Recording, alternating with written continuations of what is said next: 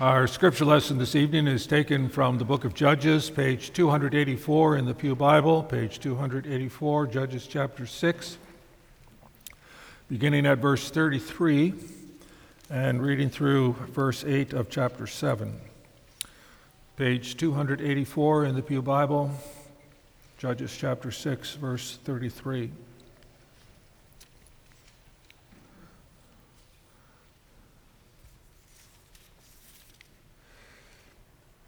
Judges six thirty-three, then all the Midianites and Amalekites, the people of the east, gathered together, and they crossed over and encamped in the valley of Jezreel. But the Spirit of the Lord came upon Gideon. Then he blew the trumpet, and the Abiezrites gathered behind him. And he sent messengers throughout all Manasseh, who also gathered behind him. He also sent messengers to Asher, Zebulun, and Naphtali, and they came up to meet them. So Gideon said to God, "If you will save Israel by my hand, as you have said, look, I shall put a fleece of wool on the threshing floor. If there is dew on the fleece only, and it is dry on all the ground, then I shall know that you will save Israel by my hand, as you have said." And it was so. When he rose early the next morning and squeezed the fleece together, he wrung the dew out of the fleece, a bowl full of water. Then Gideon said to God, "Do not be angry with me, but let me speak just once more. Let me test, I pray, just once more with the fleece. Let it now be dry only on the fleece, but all, on all the ground let there be dew." And God did so that night. It was dry on the fleece only, but there was dew on all the ground. Then Jer- Jerubbaal, that is Gideon, and all the people who were with him rose early and encamped beside the well of Harod, so that the camp of the Midians was on the north side of them by the hill of Moreh in the valley. And the Lord said to Gideon, "The people who are with you are too many for me to give the Midianites into their hands, lest Israel claim glory for itself against me, saying, 'My own hand has saved me.' Now therefore proclaim in the hearing of the people, saying, 'Whoever is fearful and afraid, let him turn and depart at once from Mount Gil- Gilead.'" And twenty Two thousand of the people returned. Ten thousand remained. But the Lord said to Gideon, "The people are still too many. Bring them down to the water, and I will test them for you there. Then it will be that of whom I say to you, 'This one shall go with you,' the same shall go with you. And of whomever I say to you, 'This one shall not go with you,' the same shall not go." So he brought the people down to the water, and the Lord said to Gideon, "Everyone who laps from the water with his tongue as a dog laps, you shall be set apart by himself. Likewise, everyone who gets down on his knees to drink." And the number of those who lapped, putting their hands to their mouth, was three hundred men, but all the rest got down on their knees to drink water. Then the Lord said to Gideon, "By the three hundred men who lapped, I will save you, and deliver the Midianites into your hands. Let all the other people go, every man to his place." As far the reading of God's word, may he add his blessing to it. Beloved of the Lord, the uh, late Professor John Murray of Westminster Seminary in Philadelphia published a little book in nineteen fifty-five entitled Redemption, Accomplished and Applied. The accomplished part of his book was about the atonement which Jesus rendered at the cross. There, our redemption has been accomplished. But then the rest of the book was how redemption is applied, and that dealt with how people are called to faith, regenerated, and justified, and adopted, and sanctified, and glorified. In other words, how God takes the redemptive work of Christ and applies it to his people, gathering them out of the world unto himself, making them a new people, and preparing them for glory. That is redemption applied. Well, this morning we looked at redemption accomplished.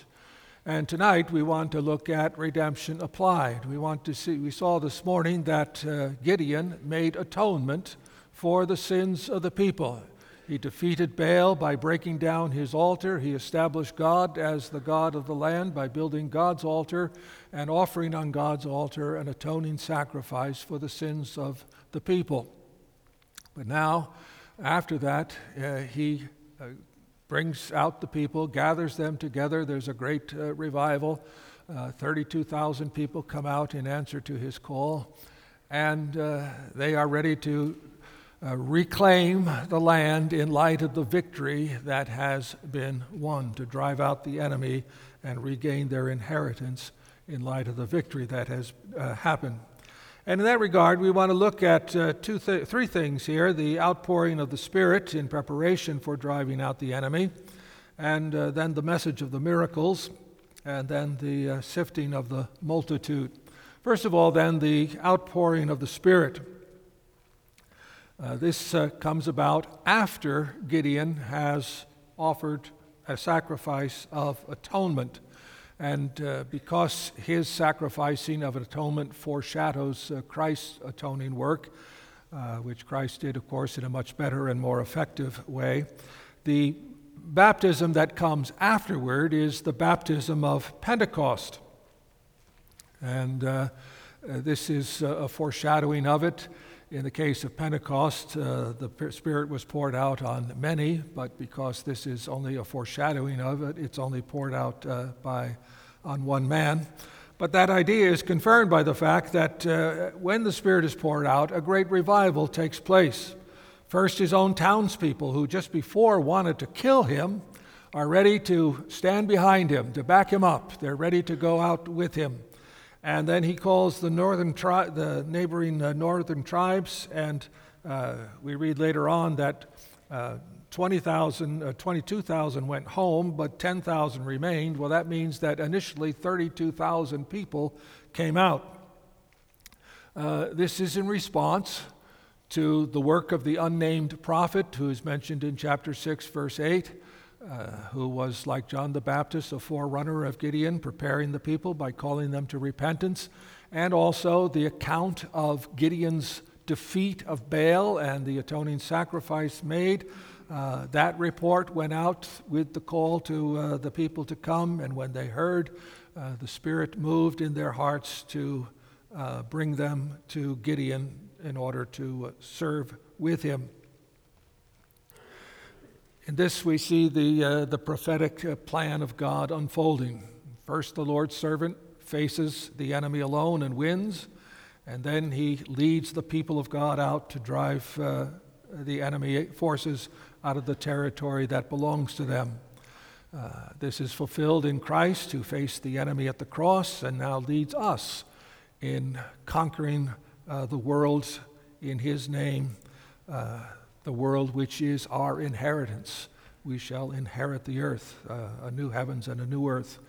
And uh, later on, they would uh, uh, raise their swords to uh, scare the enemy and uh, conquer the enemy and drive the enemy away. And we too have a sword. It's called the sword of the Spirit, the sword of the Word of God. And uh, with that sword, we go out with spiritual weapons to conquer hearts and draw people out of darkness and into the light, so that they too may share uh, share in uh, the inheritance that is ours in Christ. And uh, Martin Luther uh, saying, "Though this world with devils filled should threaten to uh, do us, one little word shall fell them," namely the word of Christ, the word of God. The gospel is uh, going forth, conquering and uh, co- and bringing people into the kingdom. Well, that's uh, that's what the Spirit does. The Spirit anoints his servant, and uh, in that power, the people go forward to conquer in light of the victory won.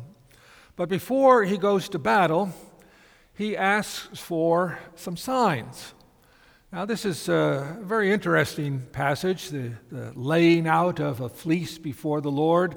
I'm sure you've heard of people laying a fleece before the Lord, asking God for a sign, whether they should do something or not.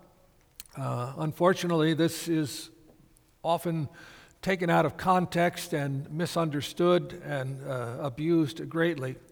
In the history of interpretation, there have all been all kinds of interpretations of what uh, what Gideon did, what does that mean? Uh, a lot of which has nothing to do with the event uh, in which it's found. Uh, things totally out of context. But uh, the worst thing is that uh, people use this as giving them liberty to ask God for signs, or gives them uh, liberty to try to interpret their providence, their, what happens in providence uh, as uh, a revelation of the will of God. Because uh, Gideon asked God to do something uh, when we Uh, we might be tempted to ask God to do something, to show us a sign, or uh, even more likely, uh, we see something happen and we say, this must mean such and such. And uh, we have to be very careful there. There was uh, a young man who showed up at Westminster Seminary when uh, Doctor, the late Doctor Ed Clowney was uh, professor there, who said uh, to Doctor Clowney, "I'm here because I asked God for a sign whether I should enter the ministry." Uh, he told Doctor Clowney that he had been at a religious retreat uh, in an outdoor setting where the speaker was urging the assembled people to consider entering the gospel ministry.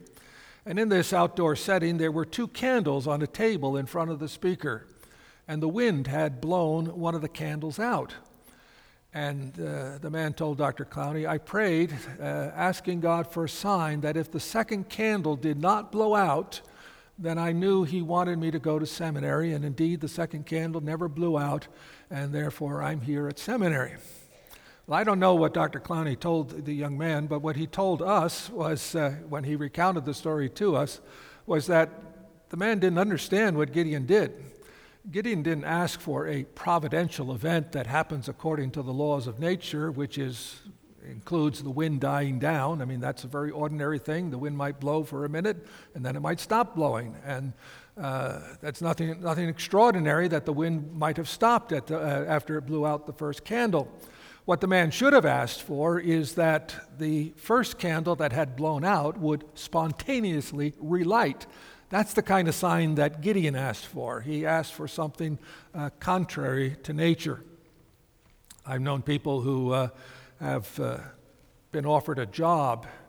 A man is offered a job in another community, another state, far distant from where he lives now. And uh, the salary is really attractive. It's uh, almost double what he's earning now. But there's a problem. There's no good Reformed church there. There's no good Christian school for his children. His uh, he'll be um, many hundreds of miles from his aging parents who need more help and will continue to need more and more help. But he really wants that salary. So he, he asks God for a sign. He says to God, "God, I'm going to put my house on the market, and if it sells, I'll know you want me to leave and take that job." Well, again, houses sell all the time. That's an ordinary event, you know. What he should have asked, if he wanted to be like Gideon, is, "God, if you levitate my house off the lot it is now, carry it through the air over several states and land it where I want to live to get that new job, then I'll know you want me to move because you'll have moved me." Well, that's uh, the kind of thing that uh, Gideon did. What Gideon did is asked for something supernatural. Now, why, he, why did he ask for something supernatural? Well, he wanted to prove to the people that God was the true God and more powerful than any Baal. You recall I said uh, this morning that the Baals were nature gods. They were the forces of nature personified, and the people attempted to manipulate or influence the forces of nature to make the nature work for them.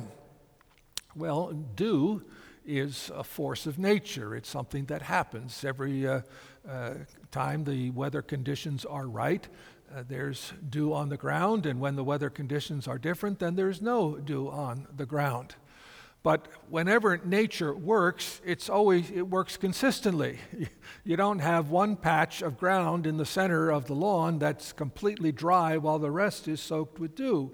And uh, so he uh, laid out this fleece on the ground, and if nature follows its normal course, if there's dew that night, the ground will be wet and the fleece will be wet. But no, uh, it it happened. Well, the first time it was the fleece that was wet and the ground that was dry, so wet that he was able to wring out a whole bowl full of water. And then, just to prove that it wasn't uh, a coincidence, he asked for the opposite. Now, some uh, wonder why. Why did he do this? He's already seen a miracle. God, the angel of the Lord already appeared to him, and God has continued to speak to him after that. He saw the miracle of the uh, food that he offered, spontaneously ignited on the rock and offered up to God uh, as smoke, uh, the way God consumes things. Uh, why does he need another miracle? Well, just before he asked his, for that miracle, we read that uh, these thirty-two thousand, although we don't get the number until the later on, but we read that all the uh, people of his own town and then the neighboring towns, they all came and gathered. He's not asking for himself. He's asking for these thirty-two thousand people who have all just been worshiping Baal, various Baals. Uh, he's asking for their account that they might see that the Lord God is the true God. And uh, he... Uh, convinces them also that uh, God is the true God. Uh, we need to uh, take note of the fact that Baalism, although it's not known by that name, is rampant in our culture today. Solomon is right, there's nothing new under the sun. Uh, most of the world believes that nature is ultimate and man is part of nature, and as part of nature can sometimes uh, control nature.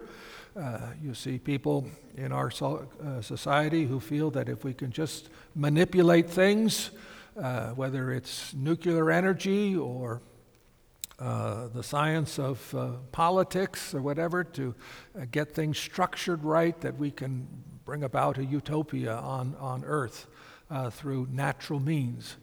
Uh, some people are hoping that uh, we will, by nature, evolve into a higher creature and so forth. And uh, there was a time when people believed that that was the case, although the history of the twentieth century, the most uh, bloody century uh, uh, in human history, uh, ought to put that hope to death, so that people will not hope in evolution, but hope rather in God. But we need to remember that uh, God is in ultimate control. It's not nature that's in control. God is in control. Not a hair can fall from your head apart from your, the will of your Father in heaven. Your lives are in His hands. And uh, we need to remember that. We need to especially remember that with regard to prayer. You know, uh, there was a king in the Old Testament, Second Chronicles sixteen, King Asa. Uh, It says in Second Kings, uh, Second Chronicles sixteen eleven, Asa was diseased in his feet, but did not seek help from the Lord, but sought only the physicians. If any is sick, uh, uh, you should indeed call the physicians, but not only the physicians. Uh, physicians, doctors, nurses, uh, pharmacists, uh, hospital workers, they are instruments in God's hands. He's in control. The Bible says, if any is sick, call the elders and pray. We sing, oh, what needless pain we bear, all because we do not carry everything to God in prayer. Uh, God is in control. Honor Him as uh, in charge, and uh, your life will be easier. But now, after he uh, receives these miracles and the people are convinced, God is concerned that the crowd is too big.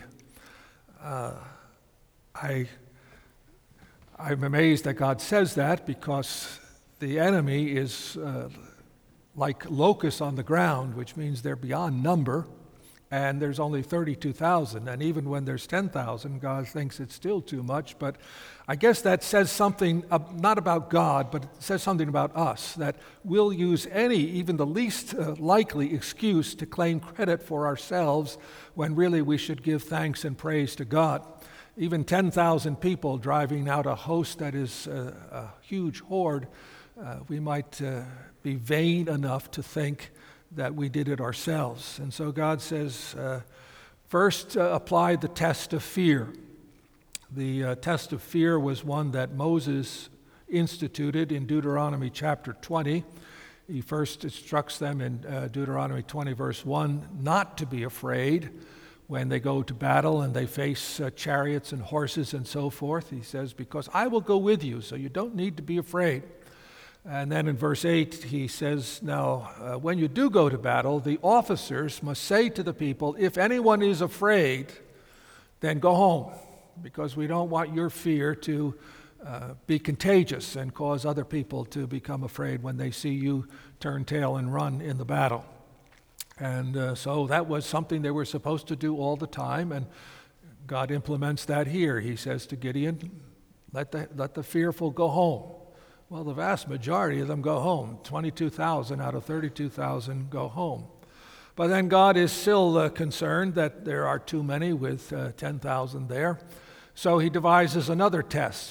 Now here the uh, Hebrew uh, language is a little bit difficult to, to translate, and uh, some people have a hard time figuring out what's going on here.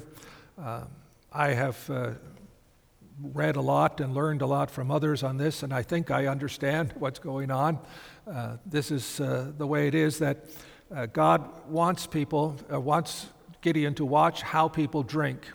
Now, the way a dog drinks is it uses its tongue to lift water. It, it kind of folds its tongue into a little cup, and it, it lifts that water up into its mouth. The dog doesn't uh, stick uh, its uh, face in the water, but only its tongue, and draws the water up into its mouth. And Gideon is told to look for people who use their hand the way a dog uses its tongue, as opposed to getting down on your hands and knees and sticking your face in the water and sucking water into your mouth directly uh, from the, the surface of the water. Now, why, why that test? Well, if you get down on your hands and knees and stick your face in the water, you have to let go of your spear, you have to let go of your sword, you have to, uh, uh, in order to get down on, on all fours and put your face in the water. And when your face is in the water, you're not looking about to see if there's any enemy about to attack. But if you squat next to the water with your spear in your hand and uh, stick your hand down into the water and draw the water up to your mouth while you are still looking about left to right and uh, seeing what's going on around you, you are much better equipped to respond to a sudden attack from an enemy. In other words, these people who uh, lift the water to their mouth are the ones who are careful and cautious and ever vigilant.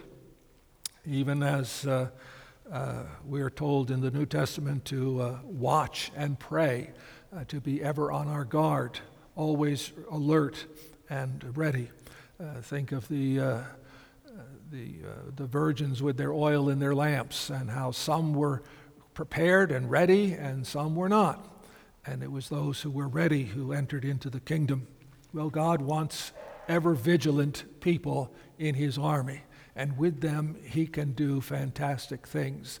But when he is doing things through them, it makes it is made evident here, and ought to be evident to us as well when he works in us, that it's he who's doing the work and he who should uh, get the credit.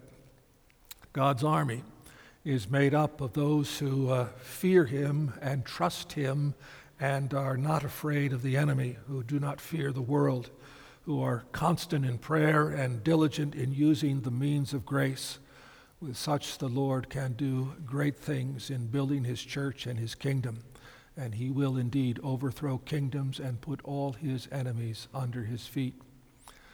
Because uh, this event was not Pentecost, but only foreshadowed it, the Spirit fell on only one man. But now the Spirit has fallen on all believers. And if you are a believer in the Lord Jesus Christ, you are clothed with the Spirit as Gideon was. And you, uh, together with your fellow believers, can go forth and conquer the enemy and build up Christ's church and hasten that day when Christ shall come again. Thanks be to God. Amen. Let us pray. Almighty and gracious Heavenly Father, we thank you for your word and pray that uh, through it we may be built up and strengthened. We thank you for Christ, who has poured out his Spirit on the church and given us uh, strength to uh, follow him in uh, building his church and building his kingdom. We pray, Lord, that you would uh, be with us now, we ask in Jesus' name. Amen.